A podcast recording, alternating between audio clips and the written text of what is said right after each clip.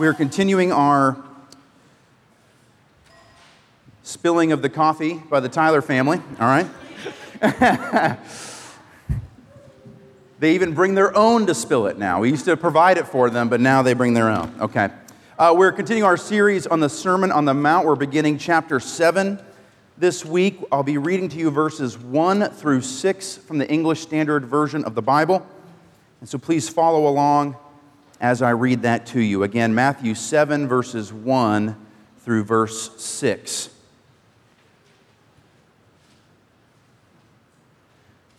Jesus is teaching, and he says, Judge not that you not be judged. For with the judgment you pronounce, you will be judged, and with the measure you use, it will be measured to you. Why do you see the speck that is in your brother's eye, but do not notice the log that is in your own eye? Or how can you say to your brother, Let me take the speck out of your eye, when there is a log in your own eye? You hypocrite, first take the log out of your own eye, then you will see clearly to take the speck out of your brother's eye. Do not give dogs what is holy. Do not throw your pearls before pigs, lest they trample them underfoot and turn to attack you. This is the word of the Lord. Thanks be to God. Let me pray for us. Father in heaven, thank you for this family of faith. I pray that you would move your spirit amongst us despite my words, despite uh, my failures. I pray that you would convict us all in our hearts what we ought to hear this morning. Thank you for being in charge. Thank you for your glory. Thank you for uh, the fact that we are here to worship you and you alone. I pray that this sermon would do just that. We pray all these things in the name of Jesus. Amen. For the first four years of my marriage to Julie, we lived in Springfield, Ohio. It's just between uh, Dayton and Columbus on I 70.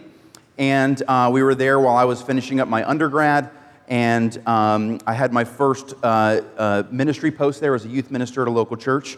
And uh, the local newspaper there was called the, the News Sun, the Springfield News Sun. And they had this awful yet amazing part of their newspaper. At the bottom of the editorial page, they allowed people to write in short phrases or comments anonymously, and they would print them in the paper. It was amazing. So, whenever I got the paper, I would immediately go there first, okay? And so you'd get things like, to my neighbor, mow your lawn, you know who you are, which I would think, I'm not sure he does. It's anonymous. This could really be a lot of different scenarios. Um, but one stuck out to me, and I've never forgotten it, and here's what it said To the person that told me my tattoos were a sin, judge not lest ye be judged. That's what it said. To the one who told me that my tattoos were a sin, judge not lest ye be judged. That's what they wrote in the Springfield News Sun. Hard hitting news, right? Um, what did that person mean when they said that? What did they mean? They meant mind your own business. This is my life. Don't tell me what to do. Don't put your system of whatever on me. Now, let's, let's be clear. That is uh, taking that verse radically out of context. That's not what it means. It doesn't leave me alone. You do you. It doesn't mean that. So, to get at the meaning, we have to continue, as we have in the Sermon on the Mount, stay in the context of the gospel. And so, as we discover what Jesus is talking about here in Matthew 7 1 through 6, we must continue with the backdrop of the gospel, with that starting point of the gospel, the good news. And, and what Jesus is going to teach us here is that the gospel informs how we as disciples ought to be before God, our interactions with God. Our, it informs our interactions with other brothers and sisters in Christ, and it informs how we interact with the world, lost people in the world. Normally, when I preach, I end with the gospel, but today we're going to start right there. We're going to start with the gospel this morning. So, let me tell you what the scriptures say about this thing called the gospel. First of all, what is the gospel? The gospel means good news. Good news. In, in ancient times, when a king or a general would win a victory, they'd send out heralds to say, Hey, we won a victory. It was good news. And so, the, the gospel, that word, is the good news of our king, his victory. And here's what the message is from Scripture, we learn that, that we were created, humankind was created to, designed to worship God, to be connected to God. And when we're connected to God, we fulfill our ultimate purpose. That's where we find fulfillment. That's where we find satisfaction. That's where we find our, our, our the, the, we realize our, our, what we were designed to do. We're connected with God, we were created to do that. That's when we know, when we experience who we actually are, that connection with God. That's what the scriptures teach. But then the scriptures also recount that something awful happened, something terrible took place. Adam and Eve uh, were given one rule by God, and that was don't eat of the tree of the knowledge of good and evil. And, and that rule really was about hey, just worship me. Don't worry about other things. Worship me. Be with me. They would walk with God in the cool of the evening. They had this intimate relationship, connection. They experienced what they were designed for. And yet, what was the temptation? The temptation that they heard and gave into was if you simply eat, you can be just like God. That was the temptation.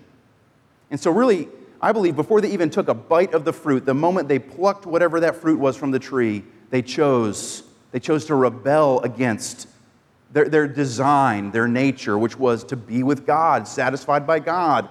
And when they did that thing, what happened? It broke it all. It broke the universe, I say. It broke it all. So from that point on, or from our first parents, humanity, when we are born, we no longer experience this intimate connection with our Creator. We, we are broken. We are separated. This is the bad news. This is the problem that we face as humans. Now, here comes the good news God, knowing that we could not resolve that problem ourselves, took it upon Himself to, to reconcile that brokenness. Jesus Christ, God the Son, came to earth, God in the flesh. And what did he do? We've already heard it several times this morning in song and in word. He lived a perfect life, the life we were supposed to live, and we don't, and we can't. He did that thing. He, he did every single thing that God's law requires of him. No human before, no human after has ever done that. Then he died an unjust death. And what was that unjust death? It's on me because my sin deserved the punishment of God, deserved the wrath of God. And what did Jesus do? He stepped in front of ransom, he stepped in front of his disciples, and he said, Punish me instead. He took the punishment that we deserve for violating God's law. And he died on the cross. This brutal death, broken body, shed blood. But that's not the end. That's not the victory. The victory is three days later, he came back from the dead. And so, what's the message of the gospel? We have won. Jesus Christ has won. He's defeated death, the devil, and sin. They're under his feet. And so, the gospel says this that the non work of faith, we simply say, I can't do it. I can't do it. Only Jesus Christ can do it. And only the work of Jesus Christ on my behalf saves me. And what that does is, as Steve put it perfectly, we are then represented in front of God by Jesus Christ. And, and God judges us on behalf of Jesus, not ourselves. And because of that, when we die, we will go and be with Him and live that restored way that we were designed forever. We will be with God. No pain, no sin, no tears, no suffering, no pandemic, nothing. We will live with Him satisfied, worshiping, restored. That's the gospel. That's the summary of the gospel. And, and that gospel is going to inform how we ought to deal with God, how we ought to deal with others, and how we ought to deal with the law. Right? Judge not, the first two words. What does judge here means? It means to form a critical opinion by examining or scrutiny. Form a critical opinion by examining or scrutiny. Throughout all my study this week, this big word kept coming up censoriousness. I'm not even going to spell it, but it was a word that I've never heard before, and they all used it, but here's what it means, okay? It means hypercriticism, to judge harshly. Censoriousness. If you want to use that at work sometime this week, feel free. Um, so, what is, when Jesus gives the command, judge not, what is he saying? He's, he is not saying that we simply shouldn't analyze sin, what is wrong and what is right. We'll get to this a little bit later. But, but it's more than that. It's not just saying, well, that's sin and that's not. No, it's saying that's sin and that's not, and then attaching to that a, uh, a condemnation. A condemnation. a, a passing a judgment. Well, that is a sin, and so therefore, here is what you deserve, or here is the thing that's true about you. So, as we think about this, judge not, I think there's actually a risk of missing the deeper issue. Yes, we should not judge others. And I think we all understand what it means to be judged by someone who's judgmental. We also know what it means to be judgmental. Let's be clear about that. We all know that experience. We all know what it's like to be that. But here's the thing I think that action is only the symptom. There's a deeper root at play. And if we don't call out the deeper root, I think we'll keep on and go on judging.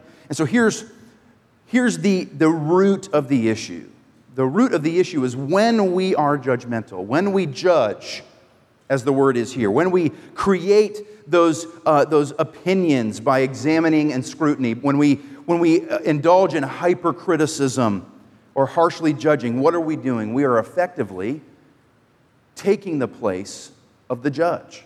We make ourselves the judge. Romans 14, Paul's writing to the Roman church. They're having some arguments about food and drink. And he says this Who are you to pass judgment on the servant of another? It is before his own master that he stands or falls. What is he asking? Who made you judge? Who made you the judge? The book of James, the brother of Jesus, wrote this book. It, some, many say that it's really a commentary on the Sermon on the Mount.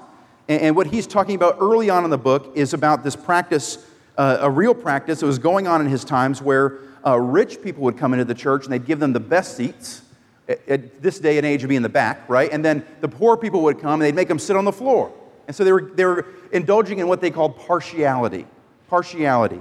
And here is James uh, calling out the sin of that practice. He says, Have you not then made distinctions? Now, that word distinctions is exactly the same word as judgment here in this passage. Among yourselves and become judges with evil thoughts?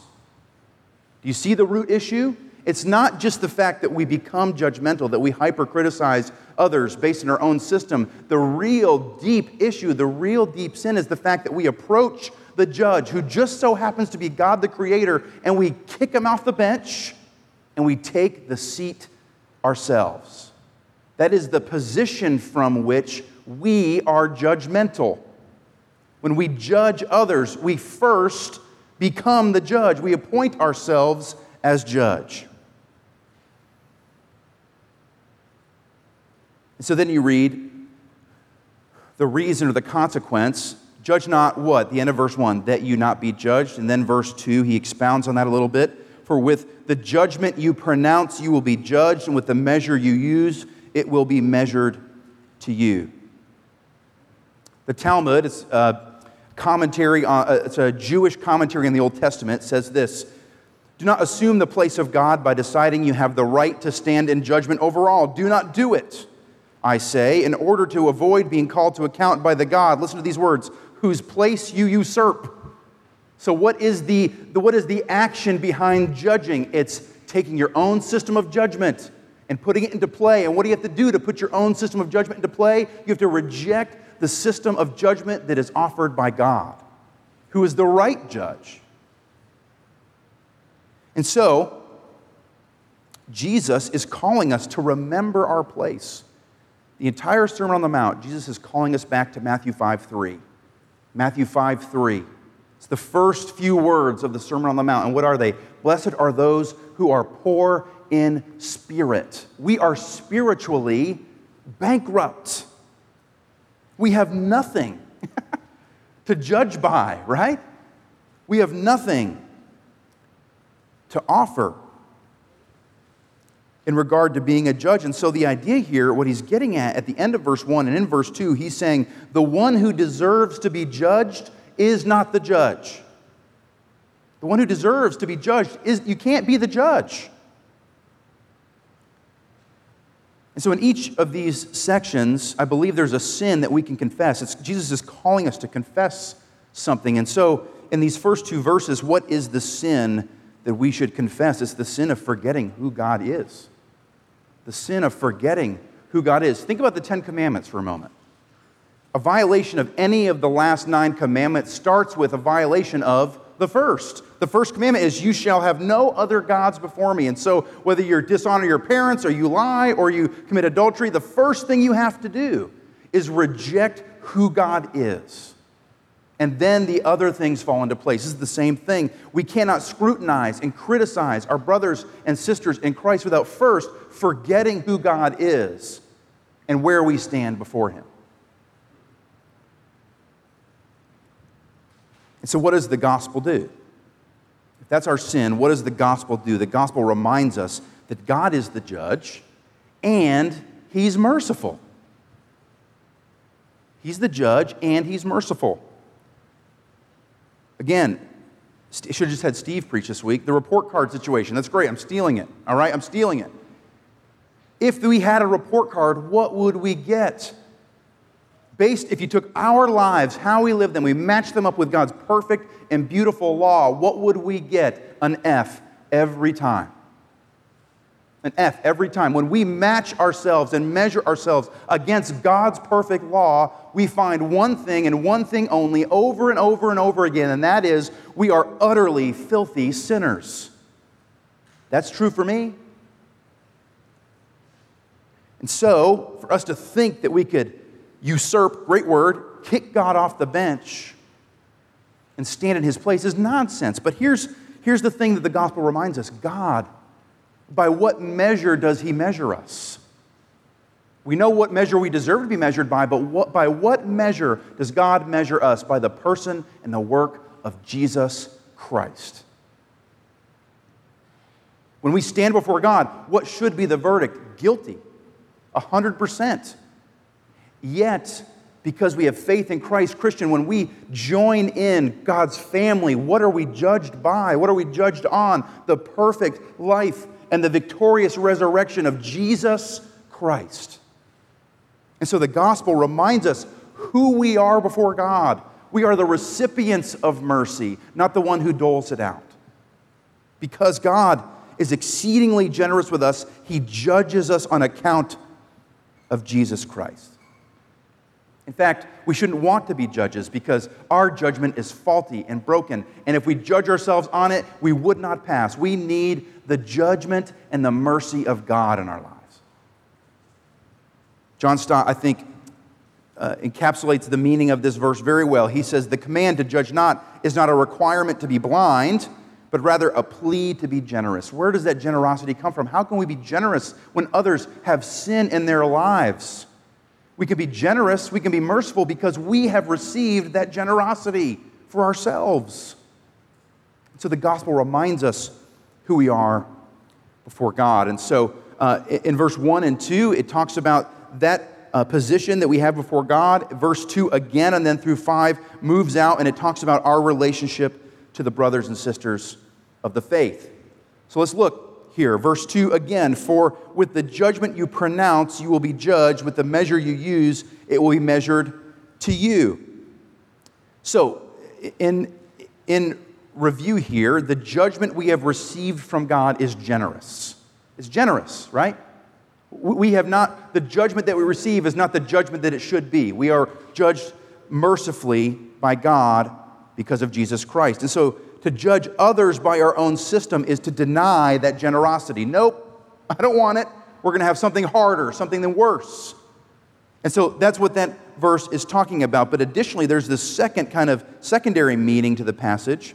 And, and, it goes like this When you put yourselves in the seat of judgment, we use our own system of criticism and scrutiny. What should we expect in return from others? What should we expect? When we are judgmental to others, what should we expect in return? This is spoken to you by Jesus in Matthew 7 12, the golden rule. Whatever you wish that others would do to you, do also to them, for this is the law and the prophets. So, verse 2 has this secondary meaning. Yes, it's talking about our receipt of, of merciful judgment from God, but it's also talking about how we interact with others. As we become judgmental, we forget our place before God and we use our own system of scrutiny and start scrutinizing others and criticizing others. We ought to expect that in return. So, because God is generous with us, we ought to be generous with others. And if we want others to be generous with us, How should we treat others? Generously, mercifully. To make his point further, Jesus tells a joke. I'm thankful for passages like 3 through 5 we're reminded that Jesus taught with joy. He enjoyed himself. This is a ridiculous analogy. A speck and a plank, it's meant to be, uh, it's exaggerated, it's hyperbolic. It's supposed to look ridiculous because it is. And so you can imagine as Jesus is giving this illustration, his disciples would have chuckled because it's ridiculous. And so he says in verse 3 and 4, he says, Why do you see the speck in your brother's eye? It's like a little splinter or a piece of dust. dust. Do not notice the log, literally a beam or a plank, sticking out of your own eye. How can you say to your brother, Let me take the speck out of your eye, when there's a log in your own eye? So the idea is here you're, you're with a pair of tweezers trying to very carefully remove a very small particle of debris from your brother's eye while you have a giant beam of wood sticking out of your own eye. It's ridiculous. There's two concepts from this humorous illustration, and the first one is sin hurts. Uh, what, right before Julie and I got married, um, I was working construction. I, uh, my dad, I, when I grew up, my dad always was a construction worker. And so before we got married, I was going back to my roots. I was going to see what it was like. So I worked for a, a crew that framed houses. And uh, one day, we had just finished laying the, the trusses and the subfloor of the first story of this new house. And we, the sun was setting. I remember it was early spring. And um, I had just finished this section of the floor. And so uh, the last thing to do before I went home for the day was just a tridge of this under circular saw. And with no eye protection, I, I started cutting the edge of this underlayment. And this big gust of wind blew up and it shot all the debris into my face, into my eyes. And I happened to get, it was a very sizable splinter right into my eyeball because I was looking down right where my eyelid came into contact with my eye. It was excruciating. So, I, I was, uh, Julie and I were engaged at the time, and so I had dinner with her and her brother Jeff at his house. And so I drove all the way home like this because it's the only, the only comfortable position for my eye. And I got home, and Julie's like, What's the matter? I was like, I have, Something's really wrong with my eye. And so she took me to the hospital. And on the way to the hospital, she told me that someone from her work was looking for a youth pastor, um, which happened to be, I ended up getting that job. And so there's two things once you learn from this fun story. One, God had to stab me in the eye to get me into ministry, all right? Uh, and I haven't looked back since. But here's the other thing specks in your eye really hurt. They really, really, really hurt. It's bad. And so, this passage of Scripture, nothing about what Jesus is teaching here is telling us we should brush over sin. A speck in your brother's eye and a log in yours doesn't mean that's no big deal, mind your own stuff. No, specks in eyes are serious and they hurt and it's painful. Sin is painful and it must be removed, it must be dealt with. We're not told to turn our eyes away from another's error. No, look at verse 5. You hypocrite, first, there, he gives instructions. First, take the log out of your own eye, deal with your own sin, acknowledge your own sinfulness. Then you will see clearly to what? Take the speck out of your brother's eye. We're not called to bypass sin. Sin is serious in the life of believer.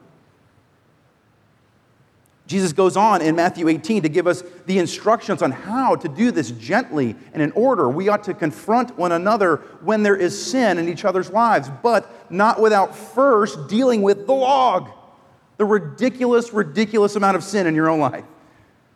When you acknowledge your sin and then approach a brother, think about the difference. If you don't think about the log, you're going to be harsh you're going to be censorious, right? I'm not sure if that's how you use that word, but we're going to use it anyway. But when you deal with the log and you understand how painful it is to remove your own sin, how deep and dark your own heart is, you will deal with your brothers and sisters in gentleness and mercy and kindness. Leon Morris says disciples are not to be judgmental, but that does not mean that they are to lack discernment. Sin is painful and harmful, and it must be rooted out. So, what is the sin? If we're going to confess a sin from this passage, what is it? It's forgetting ourselves. The first one is forgetting who God is. And the second one is forgetting who we are. Who are we? We are fallen people living amongst fallen people. We are the same. We're broken. we must not address the sin of our brothers before addressing the reality of our own sins. Bryan Chapell says, because they are sinful human beings, often excuse sins in themselves that are far worse than the sins they identify in others.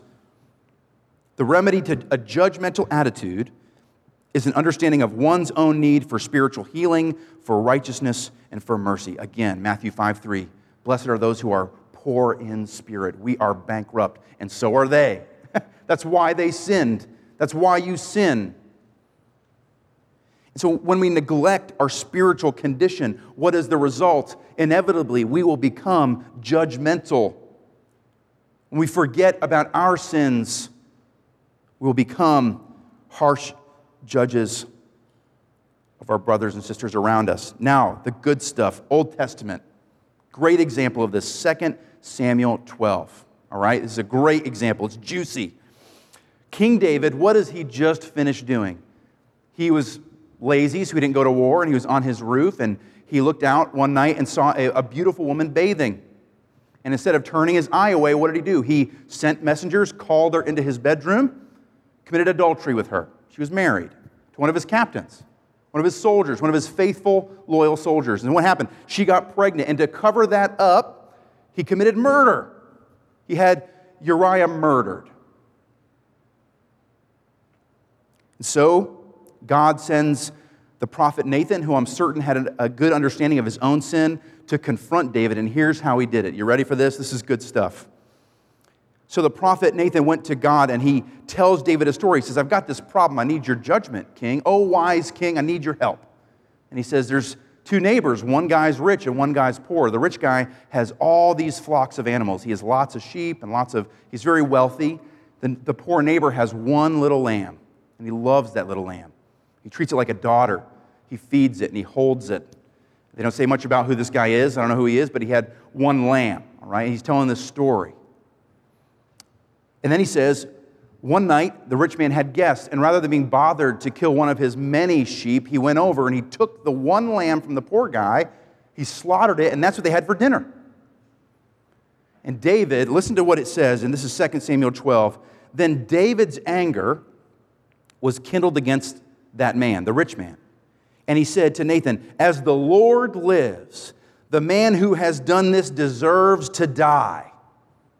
Harsh judgment and he shall restore the lamb fourfold because he did this thing and because he had no pity. And this is where it gets good. Are you ready for this? Middle schoolers, you're going to like this. Nathan said to David, You are the man. Not like high five kind of you are the man. Like, no, you are the rich guy. You did this thing. The person that you are incensed against, the person that you are saying deserves death, is you. You did something much worse than this. You took a man's wife and killed him. So, what is this an example of? David forgot himself. David, in, in the sense of justice, oh, how dare that man overlook the, the, the, the plank sticking right out of his face. And this is what I, I like to call out too from this passage. What is the result of this hard thing? Can you imagine Nathan standing before a king calling out this egregious sin? There's got to be some fear there. What is the result of Nathan's boldness in calling out the speck, right? David says, he calls out, I have sinned against the Lord. Praise be to God. Something hard like that begets something so beautiful repentance. So our sin is forgetting ourselves, and the gospel reminds us what? Of our true identity. The gospel reminds us that we are people, we are plank faces. That's who we are. We've got logs, everybody has them.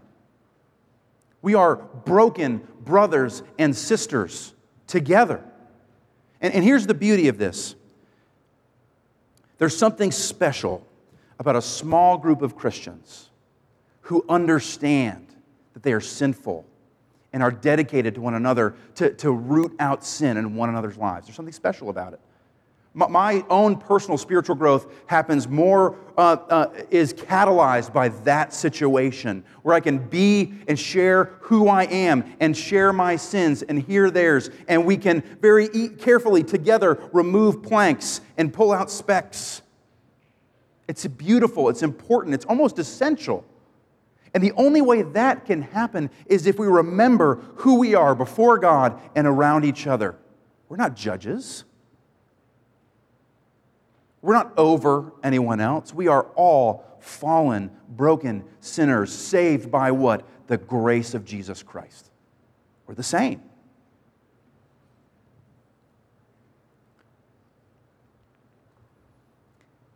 Then we get to verse 6, which anybody who's misquoting verse 1 never quotes verse 6. Just point that out. Uh, we come to this strange saying, maybe a hurtful saying. But this is Jesus describing to the disciple how we ought to interact with the world in some cases. So look at verse 6. So this, this verse is chiastic. Uh, it goes dog, pigs, pigs, dogs. So listen, listen that way. Do not give to dogs what is holy. Do not throw pearls before pigs, lest they trample them underfoot and turn to attack you. So when you throw to dogs what is holy, they will attack you. Those two things are connected. When you throw pearls before pigs, they will trample them because they don't know what they are. So let's talk first, uh, before we get to pigs and dogs, the most uh, interesting part. Let's talk about holy things and pearls. Holy things here is probably uh, referring to meat that has been consecrated in the temple. So you wouldn't take that meat that you've sacrificed to God and throw it to these wild feral dogs. You wouldn't do that. Does it make sense? pearls, valuable jewels from inside shellfish. That's what it is. It's talking about what it is. These things that are considered valuable. You wouldn't throw them to pigs because pigs don't know what they are. They just want garbage to eat. That's what they want. So when you throw pearls, they're just going to trample on them. It doesn't make any difference to them. So, what is this valuable thing? What is this thing that Jesus is calling holy, this thing that he's calling pearls? It is the message of the gospel. In, in Matthew 13, Jesus is telling parables about the value of the gospel, and he says this Upon finding one pearl of great value, the man went and sold all that he had and bought it. The, the value of the gospel is, is more valuable than anything in our lives. And so when he says, throwing, uh, uh, do not give to dogs what is holy, do not throw pearls before swine. What is the holy thing? What is the pearl? It is the message of the gospel. So let's get down to the nitty gritty. What are dogs and pigs? 2 Peter 2 says, What the true proverb says has happened to them. The dog returns to its own vomit, and the sow, after washing herself, returns to wallow in the mire. What's he saying? There is this classification of type of person who, when receiving something good, good food, turns and says, I'm satisfied with my own vomit, something disgusting, something that, that people who are of their right minds would not do. And, and these are people who, when they are cleaned off and brought to a better state, prefer the other previous state of wallowing in the mud. So I don't get in trouble, and John Calvin does. Let me tell you what he thinks, okay? Dogs and pigs are persons who give clear evidences of rejecting the gospel with vicious scorn and hardened contempt. So, what is the image here? Presenting the valuable gospel to folks who are saying, no, no, no, I don't want it. It's, they're angry, they, they, they attack, they trample it.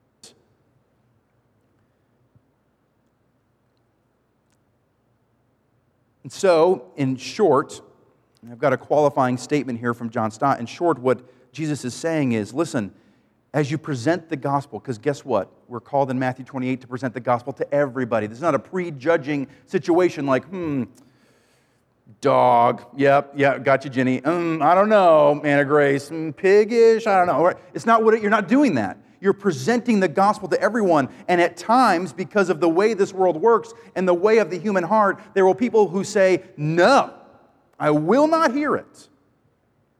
And, Jesus is saying, because of the value of the gospel, there should be times where we turn away from them and move to others how can we be comfortable with this? Because salvation does not depend on our words or our logic, it depends on the sovereignty of God. And so we can trust Him. Now, this is a good qualifying statement from John Stott. This teaching of Jesus is for exceptional situations only. This shouldn't be like, hey, have you heard about Jesus? No. All right, well, oh my goodness. We shouldn't, we shouldn't walk away quickly. We shouldn't just check that box rapidly. No. Our normal Christian duty is to be patient and persevere with others as God patiently and perseveres with us. So, this again is not about prejudging people. Hmm. That's judgmentalism, right? We just, we just heard that Jesus doesn't want us to do that. This is a message that is reminding the disciple that we carry something that's of great value, that's needed by who? Everyone. And so, to remain with someone who's obstinately against the gospel is, in a sense, to let others pass by us whom God is bringing to us, an opportunity to share. So, what he's saying is it's unwise, it's foolish, it's undiscerning for a disciple to bring that message to those who reject it outright over and over and over again. Look up, disciple. Look for those who need the valuable pearl of great price. And so, if we're going to keep with this format of this sermon, what is the sin that we should confess? Forgetting the value of the message of the gospel. When we forget the, the value of the message of the gospel, a couple different things happen. Either we sit idle with it, we don't tell anybody about it, or we don't branch out. Well, they're, they're my friend, and so I'm just going to keep going there, that one place, again, again. There are others who need it. Everyone needs it. Listen, church, the hour is late. We don't know when Christ will return. We don't know. And we have the very message of life and death. We're not peddling some self help philosophy. We're not life coaches. Listen to Romans 1 For I am not ashamed of the gospel, says Paul, for it is what? The power of God for salvation. We carry a message that is real and it changes lives. The gospel is power and the gospel is life. Jesus says in John 5 Truly, truly, I say to you, whoever hears my word and believes him who sent me has eternal life. He does not come into judgment, but has passed from death to life. The gospel reminds us what is at stake. It's not just the happiness of our friends or the comfort of our friends, it is life and death. It is heaven or hell. It's serious, it's valuable. And so, as we look at Jesus in this passage, he's reminding us listen, you stand before God as the one who is judged, not the judge. And the gospel reminds you, you have been judged with mercy because of Jesus. And that gives us great love and thankfulness towards God. That also gives us a reminder that, hey, we're the same as our brothers and sisters. We are all broken. I'm not better than or worse than. It also reminds us as we go out in this world and we share the gospel, as we, as we bring around this message, it's life and death. We've not just discovered something neat, we've been given the pearl of great price. We have the only thing that remedies the troubles of this world the gospel. Let me pray for us.